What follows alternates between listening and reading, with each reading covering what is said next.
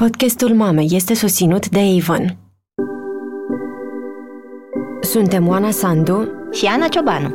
Iar tu asculți Mame, un podcast despre cum ne creștem copiii când muncim și cum muncim când creștem copii. Mama, mami, mami, tati, mame. Ce e mama? Mama copilul este mama. Ana, știi că după ce m-am întors de la un uh, pre-interviu cu una dintre mamele pe care le-am intervievat pentru podcast, ți-am trimis extrem de entuziasmată un SMS. Scriam așa, am fost la Murafa acasă, singură cu doi copii. Vreau și eu echilibrul ei din cap. E incredibil. Hmm. Nu vrei să știi cum era la mine acasă când am citit SMS-ul ăla și îmi venea să urlu. Erau primele zile cu Vic care pe atunci nu își suporta pătuțul, și cu Alice, care era o bombă cu emoții care dădeau pe din afară la cel mai mic disconfort. Nu mâncasem nimic, nu făcusem pipi de vreo 8 ore și dădusem un SMS lui George rugându-l să vină mai repede acasă că nu mai rezist. Tot ce voiam era să alerg până să-mi amorțez gândurile când am citit echilibru în cap. am țipat în gând, care echilibru? Adevărul e că am înnebunit multe prietene mame cu ceea ce mie mi se pare talonul Corina Murafa, fiindcă e o mamă despre care cred că reușește să echilibreze munca cu maternitatea fără multă vină reziduală, care cel puțin pe mine m-a făcut uneori să nu fiu prezentă nici acasă și nici la muncă. Pentru că de cele mai multe ori caut să le fac pe toate și uneori toate mi-e prost. Am senzația că și tu ai momente când vrei să le faci pe toate, nu? Uh-huh. Am avut cel puțin un an jumate de goană și când Alice avea un an și abia reluase munca part-time la conferința DOR The Power of Storytelling, Jackie Baniajinski a vorbit despre cum uneori it's okay to shoot for the moon, not the stars. Și atunci am plâns în sală și mi-am promis că da, acum că Alice e încă mică, nu e momentul să vreau tot. E ok să mă mulțumesc și cu mai puțin. Însă după încă un an, eram epuizată că am vrut tot. Acum însă cu doi copii e drept, mă mulțumesc și cu o rază de lună, chiar dacă mă tem că nu o să mai ajung vreodată la stele. Așa că tare mult aș vrea să știu ce face Corina de nu se învinovățește. Corina are 32 de ani, acum conduce Fundația Șoca România, cea mai mare organizație globală care susține antreprenori sociali. Are doi copii, un băiețel de 2 ani și o fetiță de 6 luni. A muncit mai tot timpul de când e mamă și tocmai s-a întors dintr-o bursă de o lună în America, timp în care cei mici au stat cu o echipă de tată, bunici și bonă. Am invitat-o în studio ca să-mi povestească cum găsește resurse să le facă pe toate și de ce nu să aflu și eu cum aș putea să scap de vină.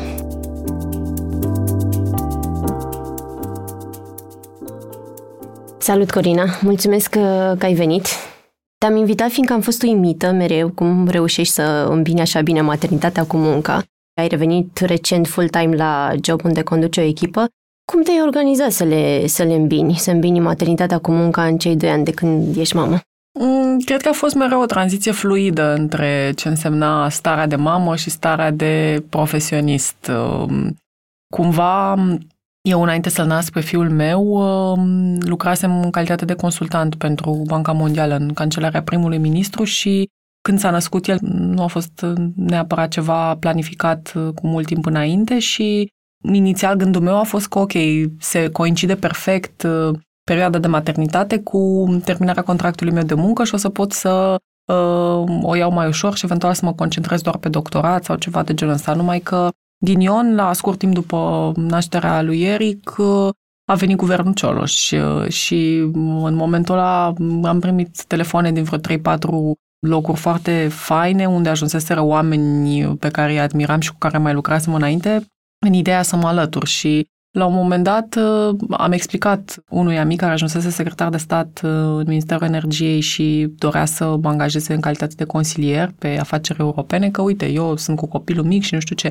Și am primit foarte multă flexibilitate din partea lui, după care am urmat uh, când copilul avea vreo șapte luni în angajament din partea Băncii Mondiale un nou contract și de fiecare dată um, cumva am reușit să aranjez um, uh, astfel încât să fie lucrurile flexibile și am și luat copiii cu mine peste tot când aveam întâlniri. Țin minte că Eric a dormit de câteva ori foarte bine în uh, cabinetul ministrului când era plecat în delegații și avea treabă la minister Iar acum Runa, chiar mai mult uh, am avut curaj să o scoatem din, uh, din casă. Dar bineînțeles, uh, am avut și mereu un sprijin în ai mei și în mama special și în soțul meu, absolut, când aveam nevoie să plec la un eveniment legat de birou sau la o recepție seara sau la ceva de genul ăsta unde chiar nu puteam să merg cu copiii. Dar în rest, principiul meu a fost, dacă poate să doarmă în casă, poate să doarmă oriunde. Prin ce alte locuri ai fost? Ce ai mai muncit de când uh, ești mamă? Um, Sau prin ce alte locuri ai luat cu tine? Au fost uh, prin multe locuri, pornind de la lucruri de-astea banale de administrații financiare, direcții de taxe și impozite, până la conferințe pe teme de energie unde mai participam eu fie ca speaker, fie ca participant. A fost una, fica mea, cred că n-avea două luni la o întâlnire în Senatul României pe tema guvernanței corporative a companiilor de stat. Țin minte că am lucrat destul de mult cu Eric, lucram destul de mult din cafenele, mereu luam cu mine și, și lucram acolo și în general îmi stabileam întâlniri cu, cu oamenii acolo.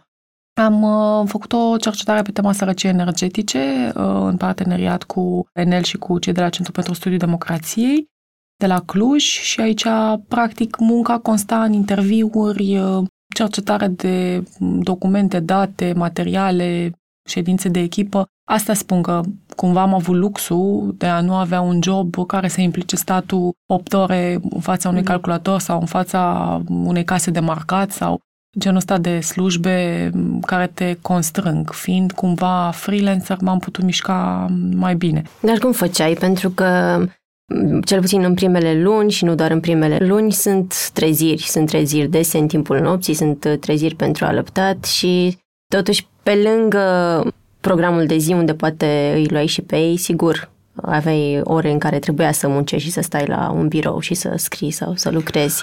Cum făceai? Cum făceai deci, să reziști? Um, Eric, când era foarte, foarte mic, dormea în timpul zilei, adică avea reprize de somn de, și de o oră, două. Chiar râdeam cu o prietenă că îmi spunea, profita acum, citește cărți, bucură-te de perioada asta, eu scriam rapoarte, pentru că doarme și practic era mâncat, dormea, mâncat, dormea când era mic în timpul zilei. După care de pe la 5 luni el a avut o bonă, câteva ore pe zi, ceea ce îmi permitea mie să fug repede din casă și să muncesc timp de 3-4 ore la foc continuu, să mă întorc la prânz să-i dau de, să-l alăptez și după aia să stau toată după amiaza cu el. Dar practic de la 8 jumate până la 1 eu puteam să mă deplasez. Mă enervam că în perioada respectivă locuiam în afara orașului și cumva în afara orașului și dura foarte mult drumul, mm-hmm. adică ajungeam să mai lucrez trei ore plus găsitul locului de parcare, era foarte frustrant. Um, și îmi, se, îmi concentram tot în perioada aia, plus după ce adormea Eric seara, că prima repriză de somn a lui era lunguță, adică era de vreo 4 ore, 4 spre 5 ore și de la 8, 9, 10 seara mai făceam câte un pic.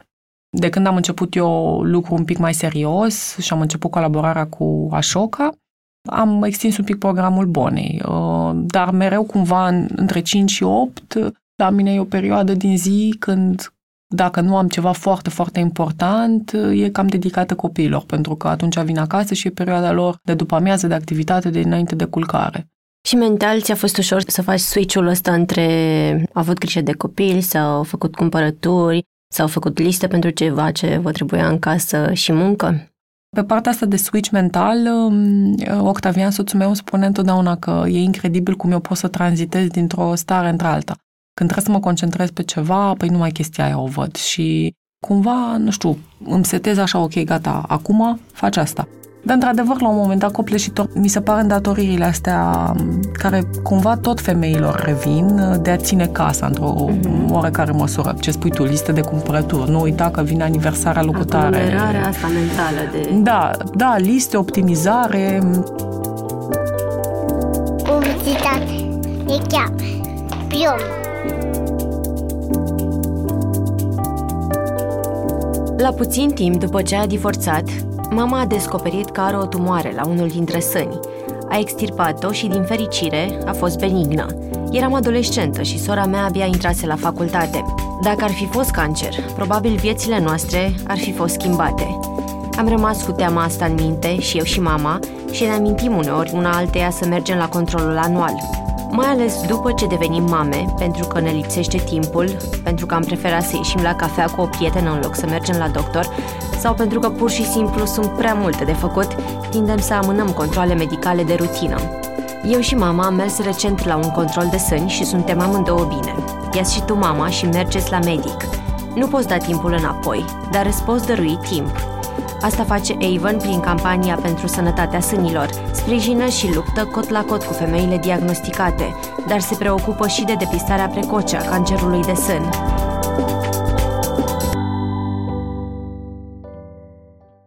Când eram atunci în primele luni, aveam o, am o prietenă care are copii tot doi și ea tot așa foarte bine a îmbinat munca cu copiii, copiii având foarte mult sprijin și ea din partea familiei copiii sunt un pic mai mari decât ai mei, fiecare din ei. Și la un moment dat își pusese ea pe Facebook un uh, poster așa mare cu o gloată de pești care devenea dintr-o gloată amorfă, o gloată super organizată, așa un... Uh, și uh, uh, mesajul era Don't panic, organize.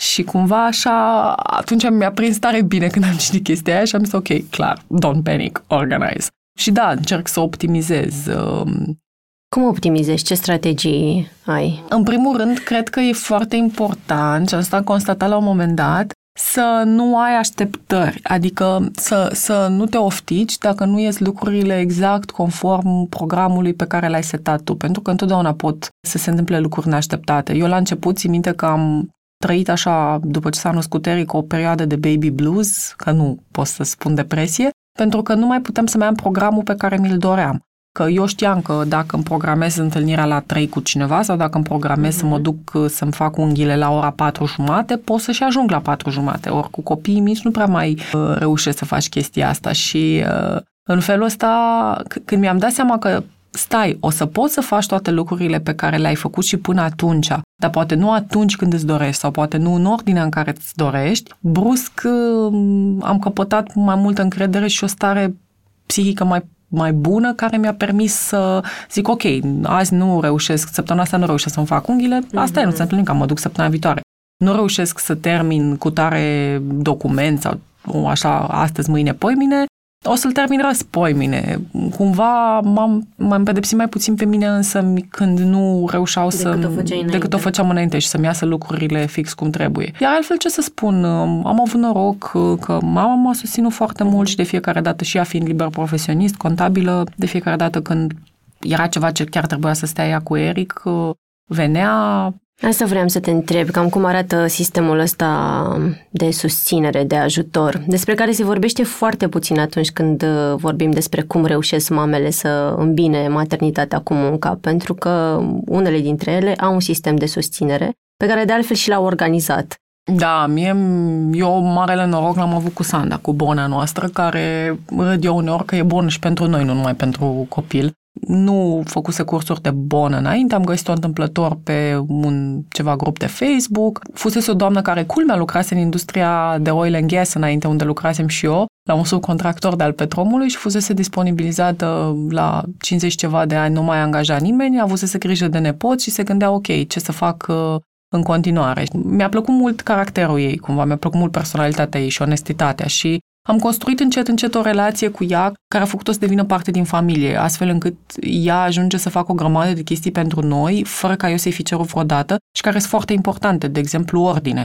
Eu când ajung acasă la 5 după amiază, acum necum văd că lucrurile toate spuse la locul lor de unde lăsasem totul haos. Când are de făcut un pic de mâncare pentru Eric, că înțelegerea de la bun început a fost că îi face de mâncare, ea de altfel fi foarte gospodin așa, simțul de femeie româncă responsabilă nu a lăsat-o doar să facă copilul, ci vă fac și vouă o tocăniță și nu știu, o dată de două pe săptămână ne trezim cu mâncare făcută de Sanda. Deci cumva ne ajută foarte mult lucrurile astea. Iar cu mama tot așa, o sun cu o zi, două înainte și o întreb, uite, în cutare zi, între orele cutare și cutare poți să stai cu Eric sau cu copiii și de multe de cele mai multe ori, adică cam întotdeauna reușim să găsim. Cred că mai ajută, uite, serviciile astea de cumpărături cu comandă, online, lucruri de astea mici. Ai avut vreodată tendința să faci tu totul? Mă întreb dacă în anii ăștia ai simțit că de fapt ai vrea să faci tu totul, ai văzut că nu poți și ai început să ceri ajutor sau a fost de la început așa cu să găsim mm. bonă, să sunăm pe mama. Acum, de exemplu, cu, cu cel de-al doilea copil, cu Runa, de când am decis să o avem pe Runa, eu eram în plin proces de discuție să, să iau jobul ăsta nou, care implică multă responsabilitate, fiindcă odată, da, trebuie să construiești o echipă, trebuie să construiești o organizație, e un startup și e o șansă foarte mare pentru mine profesional, dar și pentru ceea ce vreau eu să fac în România. Și de atunci țin minte că am, eram la schi în uh, Serbia și vorbeam cu Octavian și uite, zic eu, uite, cred că merg bine discuțiile cu Așoca și o să iasă, zic, dar ce facem, că eu sunt însărcinat. El a zis, o să te susțin, e o șansă extraordinară pentru tine, go for it. Te susțin, ne descurcăm, vedem cum facem. Și uh, acum, fast forward uh, multe luni, uh, am început să, ca în timpul zilei, să o las pe una cu el, el intrând în concediu de creștere a copilului, formal și oficial, iar eu mergând la birou și de, i-am, îi mai dau SMS-uri de-astea disperate, gen, am mâncat, ai schimbat-o, ai nu știu ce. Și la un moment dat, țin minte că mi-a trebuit așa un răspuns, dacă crezi că fiindcă sunt bărbat nu sunt în stare să am grijă de un copil, cu trei semne de întrebare. Nu, asta că le fac eu mai bine n-am avut niciodată uh-huh. Obsesia în casă. Nu. Am considerat că așa cum eu pot să schimb un scutec sau să am grijă de copii, așa pot și ceilalți. Și la un moment dat mi-am dat seama că eu construiesc un anumit tip de relație cu copiii uh-huh. și uh, partenerul sau bona sau mama construiește alt tip de relație, ceea ce e foarte ok. Ca să-ți dau un exemplu, eu uh, vorbesc numai în limba engleză cu Eric și m-am uh, înconjurat de cărți în limba engleză și mie, plăcându-mi să citesc, de mic îi tot citeam lui Eric. Asta nu e ceva ce vine, ce e foarte confortabil pentru uh, Octavian sau foarte confortabil pentru mama mea. Nu că ei n-ar citi, mm-hmm. dar mhm. cumva nu se simte confortabil să citească prostii de copii către Eric și să stea câte 45 de minute cu cărțile, dar au alte lucruri.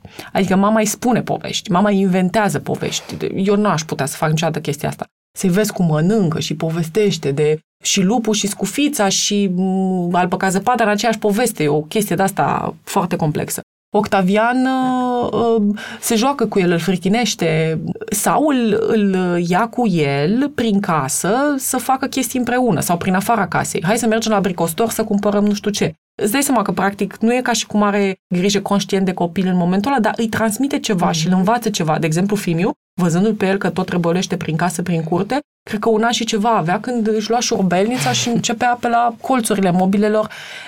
Asta e tot o formă de educație și o formă de construcție a unei relații. La un moment dat, țin minte, dacă eram frustrată și spuneam lui Octavian, hai mai citește și tu povești, dar după aia mm-hmm. mi-am dat mhm. seama, Asta e, relația noastră se dezvoltă într-o direcție, relațiile într-o direcție. Sanda, de exemplu, merge foarte mult cu el în aer liber, în parc, Bona. Ea, făcând muncă de teren înainte, e obișnuită să meargă pe coclauri. Eu nu suport, eu nu sunt genul care să piardă vremea în parc sau să mă plimb, nu. Ei, ei stau trei ore în parc și se uită la frunze, se uită la copaci, la locul de joacă, pe, la locul de gimnastică pentru adulți, bordurile, nu știu cum le numără și le călăresc pe acolo. Capătă de la fiecare niște skill și niște sentimente și e ok. Deci nu ești mama elicopter, nu știu, să-i fi interzis mamei, nu-i mai citi poveștile de altă Oi, dată că sunt pline de violență sau au... lucruri de genul ăsta. nu, dar chiar dam cu mama de chestia asta odată, că și așa dat seama acum de fapt cât de crude sunt poveștile copilăriei. Um, cred că am uh, setat așa niște limite și niște reguli cumva de comun acord cu toată lumea, de genul nu-i dăm ciocolată, încercăm să reducem cantitatea de zahăr spre deloc, nu-i spunem lucruri de genul asta e treabă de fetiță, asta e treabă de băiat și la un moment dat, cum am făcut cu Sanda, ea e o doamnă, na, tradițională, ca să zic așa, și la un moment dat i-a zis lui Eric ceva că nu te juca cu aia sau joacă-te cu aia altă ca băieții sau așa. Și eu am spus, Păi vedeți, tot timpul admirați pe Octavian că el face lucruri în casă și schimbă copilul sau așa, dar lui Eric îi spuneți că nu-i treabă de băiat. Sunt treburi de om, nu sunt de femeie, fetiță sau de băiat. Și cred că singurul conflict pe care îl avem în momentul de față, conflict e mult spus, e partea cu tableta slash electronicele, pentru că atât soacra mea cât și mama le înțeleg. E foarte dificil să alergi ore întregi după un copil cu atâta energie și la un moment dat no, cedezi. cedezi și îl lași să se uite la, la desene animate. Și totuși eu am considerat că am învățat ceva și din uh, tehnologia asta, adică am învățat cuvinte, de exemplu, uh, am învățat cântecele și mereu le-am văzut pe, pe ele două că îl supraveghează, știi? Și îl supraveghează, nu lasă să ruleze YouTube-ul pe tot felul de prostii și și-au dat și ele seama că dacă stă foarte mult pe YouTube, devine foarte nervos și nu se mai pot înțelege cu el după.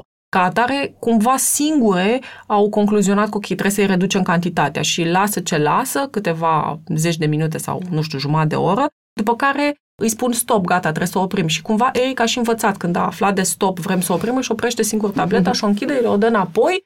Come on, nou, nou când ne interzice cineva ceva, ne simțim bine, nu ne simțim bine. La fel și părinții care ne ajută cu copiii. Deci cumva e o negociere, e o discuție, știi? Te-am întrebat asta pentru că e multă presiune și o vezi și tu în parentingul de azi. Și e adevărat că pe termen lung uh, toată informația asta la, uh, pe care o avem acum poate să facă bine, dar în același timp, pe termen scurt cel puțin, pune o presiune, poate, nu știu dacă neapărat pe noi ca mame, poate pe părinți în general, de a controla foarte mult ce se întâmplă și știu că tu ai o altă părere legată de cum sunt, uh, cum o să devină copiii crescuți da, astăzi. Da, păi eu asta zic că eu cred că cred că pune mult prea multă responsabilitate asupra noastră, când de fapt un om este rodul interacțiunii cu mediul și cu întreaga societate. Nu o să putem niciodată să-l izolăm uh, complet de tot ce înseamnă mediu și tot, de tot ce înseamnă societate. Da, putem să încercăm să-i sădim niște valori și niște principii și niște, să, să-i modelăm niște trăsături de personalitate, dar fundamental nu e opera noastră, nu suntem Pygmalion uh, în relația cu copiii. Și trebuie să acceptăm pur și simplu chestia asta mm, și să privim parenting-ul ăsta, mă rog, nu știu, un, un pic cu mai multă seninătate. Eu asta am zis întotdeauna. Publicitate se cheamă Pion. A fost odată o vreme în care aveam atât de mult timp pentru tot felul de ritualuri că mă pufnește și râsul acum. Înainte să mă apuc de scris, aprindeam bețișoare parfumate cu vanilie și mi-aranjam lângă tastatură cafeaua și ciocolata cu mentă. Uneori mă dădeam și cu parfum. Acum, cu pijamaua pătată de lapte și cafeaua rece, mă mulțumesc cu laptopul pe colțul mesei din bucătărie, înconjurată de vase nespălate și de resturile cinii lui Alice. Ca mamă, am descoperit că pot să scriu chiar și așa, dar pe cuvânt că e mult mai bine să te surprindă din când în când o aromă plăcută care vine de la aparatul Airwick Freshmatic. E un refresh de care am nevoie și din fericire e un task de care nu trebuie să mă ocup. Îl programez și își face singur treaba. Airwick Freshmatic îți împrospătează casa și starea de spirit. Da, am citit și eu câteva cărți, mai ales la început. Simțeam că nu fac uh, ceea ce trebuie, că nu-l stimulez suficient, că nu sunt responsabilă, că nu știu ce și uite, copilul a crescut foarte bine. N-a trebuit să citesc eu toate principiile educației Montessori și să-i fac 11.000 uh, de jucării făcute în casă, că el își găsea cu câte o lingură și Um, un băț și se juca de unul singur. Um, iarăși tot așa, că nu l-am dus la not sau că nu l-am dus la toate cursurile posibile. Atât cât am putut, am făcut. Ce mi s-a părut foarte important a fost ca și eu să fiu fericită și împăcată cu mine însă pe partea cealaltă, adică pe partea profesională, fiindcă pentru mine întotdeauna profesia a contat foarte mult și dacă aș fi devenit, nu știu, 100% mamă, uh, poate într-adevăr, nu știu, copilul meu ar fi vorbit mai repede sau poate ar fi făcut niște lucruri într-adevăr mai rapid, că l-aș fi ocrotit eu mai mult, dar aș fi fost eu nefericită pentru că nu reușesc să-mi îndeplinesc și celelalte roluri din viața mea, respectiv acesta de profesionist și consider că o mamă nefericită va insufla nefericirea și nemulțumirea asupra copilului. Crezi că ai nimerit tu în, în locurile și pe lângă oamenii care acceptă ușor uh, la întâlniri profesionale copii sau că ai avut și tu un rol activ de, de schimbare aici? Um, în primul și în primul rând, cred că, mă rog, am, am încercat să-mi aleg acolo unde știam că se poate. Adică am avut un, consider că am un simț care îmi spune, ok, aici nu te duci cu copilul, că e prea important sau că e prea conservatoare atmosfera și trebuie să aranjezi din timpul, să găsești din timp un aranjament să lași acasă sau să stea cineva cu el cât timp tu îți faci treaba, aici poți să te duci. Și uh, da, cumva am, cred că am, am șocat și eu când am apărut în diverse locuri cu, copii, cu copilul, de la momentul când am apărut în Senat uh, cu el până la diverse întâlniri, o recepție de seară, am fost odată cu, cu ea în, în Boba, dar cred că e important să fi văzut cu copilul în spații din astea, la ședință, la, la un training, de fapt, la birou. Acum am fost cu ea în uh, decembrie, când avea 3 luni, 4 luni, cam așa, și a fost super pentru că am stat efectiv toată ziua cu ea la training. Da, am pierdut vreo 20-30%, dar cred că colegii mei au fost happy pentru că restul de 70% am fost activ, am fost prezentă, o mai țineam pe ea în brațe, o mai drăgăleam, o mai culcam, când devenea prea gălăgioasă ieșeam cu ea și se potolea. Am fost, de exemplu, la o întâlnire cu bordul Fundației Român-Americane și cu ambasadorul Statelor Unite, cu totul copilul, când Runa avea două luni.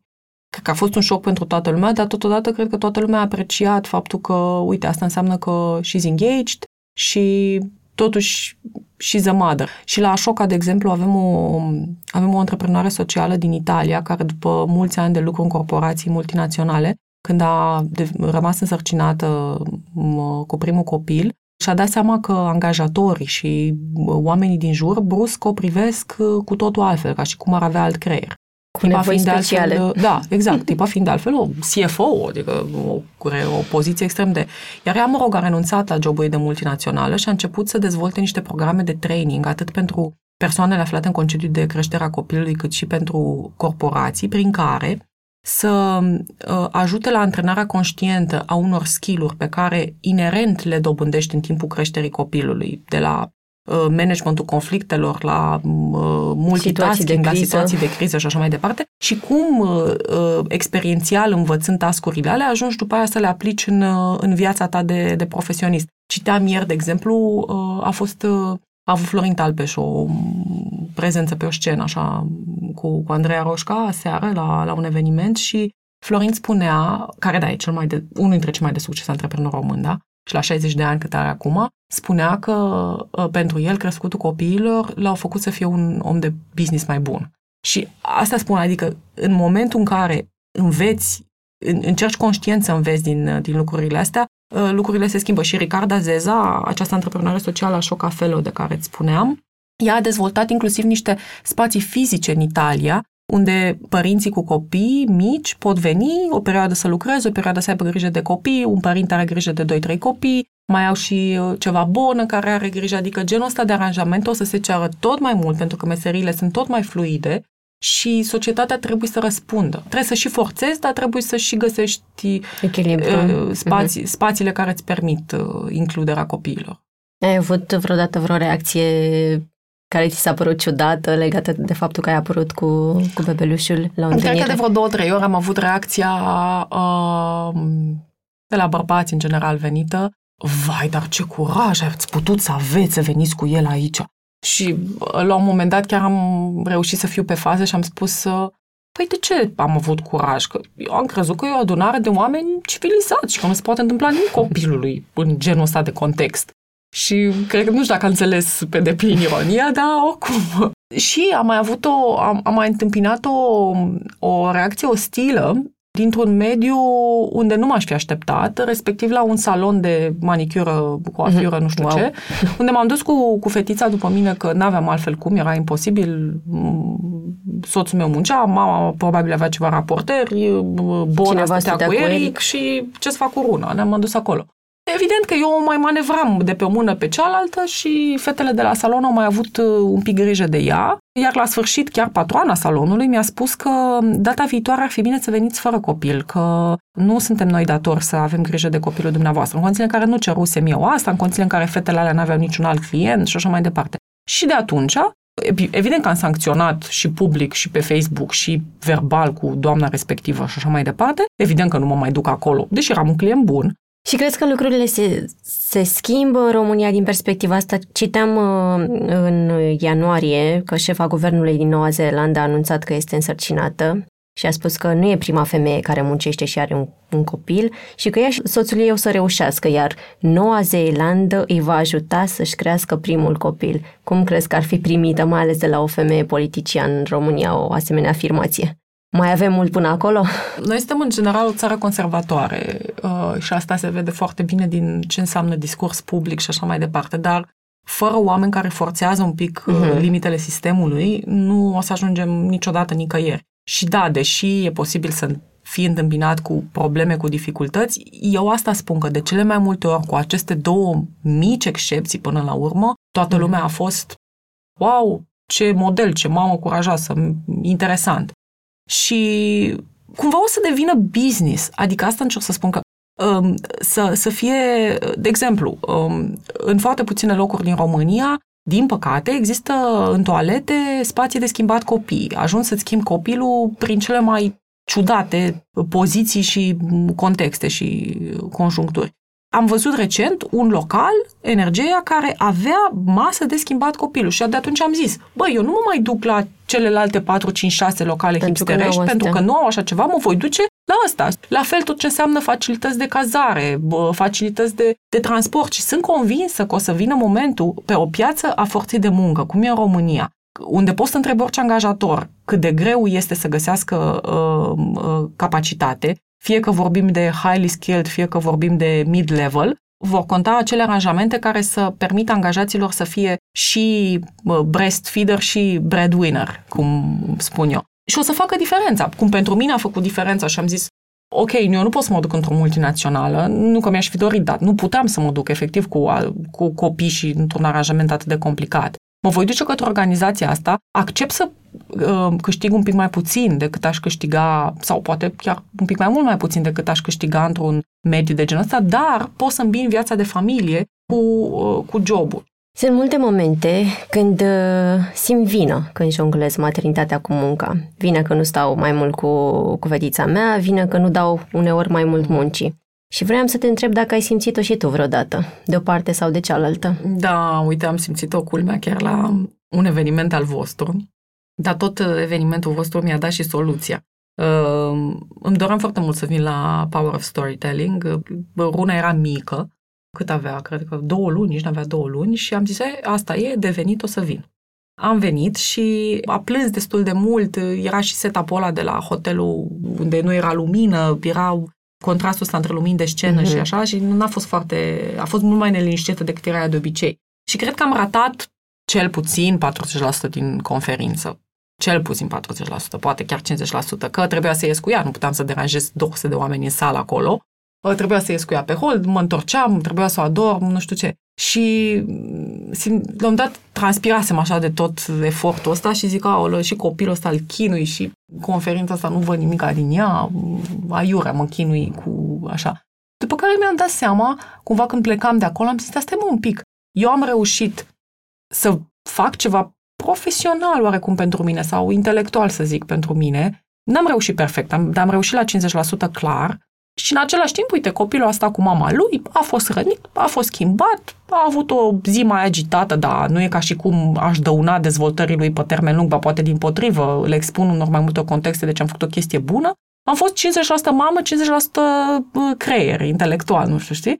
Și am zis, ok, it's better than nothing, adică poți să alegi să vezi jumătatea goală a paharului și să simți vină, sau poți să alegi să vezi jumătatea plină a paharului. Da, n-ai făcut uh, raportul ăla sau articolul ăla la standardele excepționale, dar uh-huh. ai, fost, ai avut grijă de copilul tău în același timp. Da, n-ai putut să-i faci jucăria Montessori handmade, uh, la la la, dar ai stat cu el și ai citit o poveste înainte să se culce. Nu știu dacă de unde am citit chestia asta, că nu trebuie să aspir să fiu un părinte perfect, ci a good enough parent. Crezi că transmitem ceva anume copiilor noștri în funcție de cum alegem să ne trăim maternitatea? Mă întreb dacă, nu știu, atunci când o să citească ceva ce am scris sau când o să citească ceva despre, despre ce am muncit, ce am făcut în perioada aia sau când o să-ți vadă ție fotografiile din călătoriile tale profesionale. Clar, clar. Adică cred că m-am format destul de mult ca femeie și ca profesionist și ce înseamnă Uh, partea asta, nu știu, de etica muncii, mm-hmm. foarte mult văzând-o pe mama. Și mama mea mm, era divorțată, trebuia să muncească foarte mult ca să, ca să mă întrețină. În timpul săptămânii stăteam cu bunica și în weekend mă duceam la mama și um, o vedeam mereu pe mama că e dedicată muncii. Nu făcea o chestie, adică nu faci o chestie, ești din comun, e contabil, da? dar e un contabil al naibii de bun și descurcă lucruri încurcate de alții și se interesează de tot ce înseamnă noutăți și e prezentă. Și asta pentru mine a fost un model. Adică țin minte că mă luam cu ea la serviciu când eram foarte mică în zilele de sâmbătă și eu mă super distram, mă jucam cu Indigo, cu ștatele de plată de la mari, cum erau pe vremea aia. Ă, mama săraca poate da, se simțea vinovată că în ziua de sâmbătă, nu știu, nu iese cu mine în parc și trebuie să se mai ducă încă o dată la, la serviciu. Dar pentru mine a fost un model. Mama care și uneori eram supărată că nu-mi dă suficient atenție și mult mai târziu am înțeles că de fapt asta era contextul și așa trebuia ea să fie, dar uh, am admirat-o foarte mult și cred că multe din caracteristicile mele de acum se datorează faptului că am văzut-o pe ea îmbinând lucrurile astea. Probabil dacă aș fi văzut, dacă modelul meu din familie ar fi fost o mamă casnică uh-huh. și eu cred că aș fi fost mult mai casnică, dar mereu a fost, știu, o femeie puternică, o femeie activă, o femeie independentă, pentru ea a fost mereu important să a fost crucială să aibă independența asta financiară. Și asta a fost ceva ce mi-a setat, indirect, dar clar a setat maxim lucrurile astea. Și cred că și noi o să stăm la fel pentru copiii noștri, știi? Adică, da, clar, poate și stricăm, uh, cum evident că ne e teamă în anumite perspective, nu știu, că probabil, nu știu, nu, nu, nu o să fie foarte, nu știu, foarte empatici sau foarte orientați către familie, nu știu, cred, deci poate și stricăm, asta zic, în anumite perspective, dar le și dăm foarte mult, de, pozitiv, zic eu. Mulțumesc tare mult! Cu mare drag!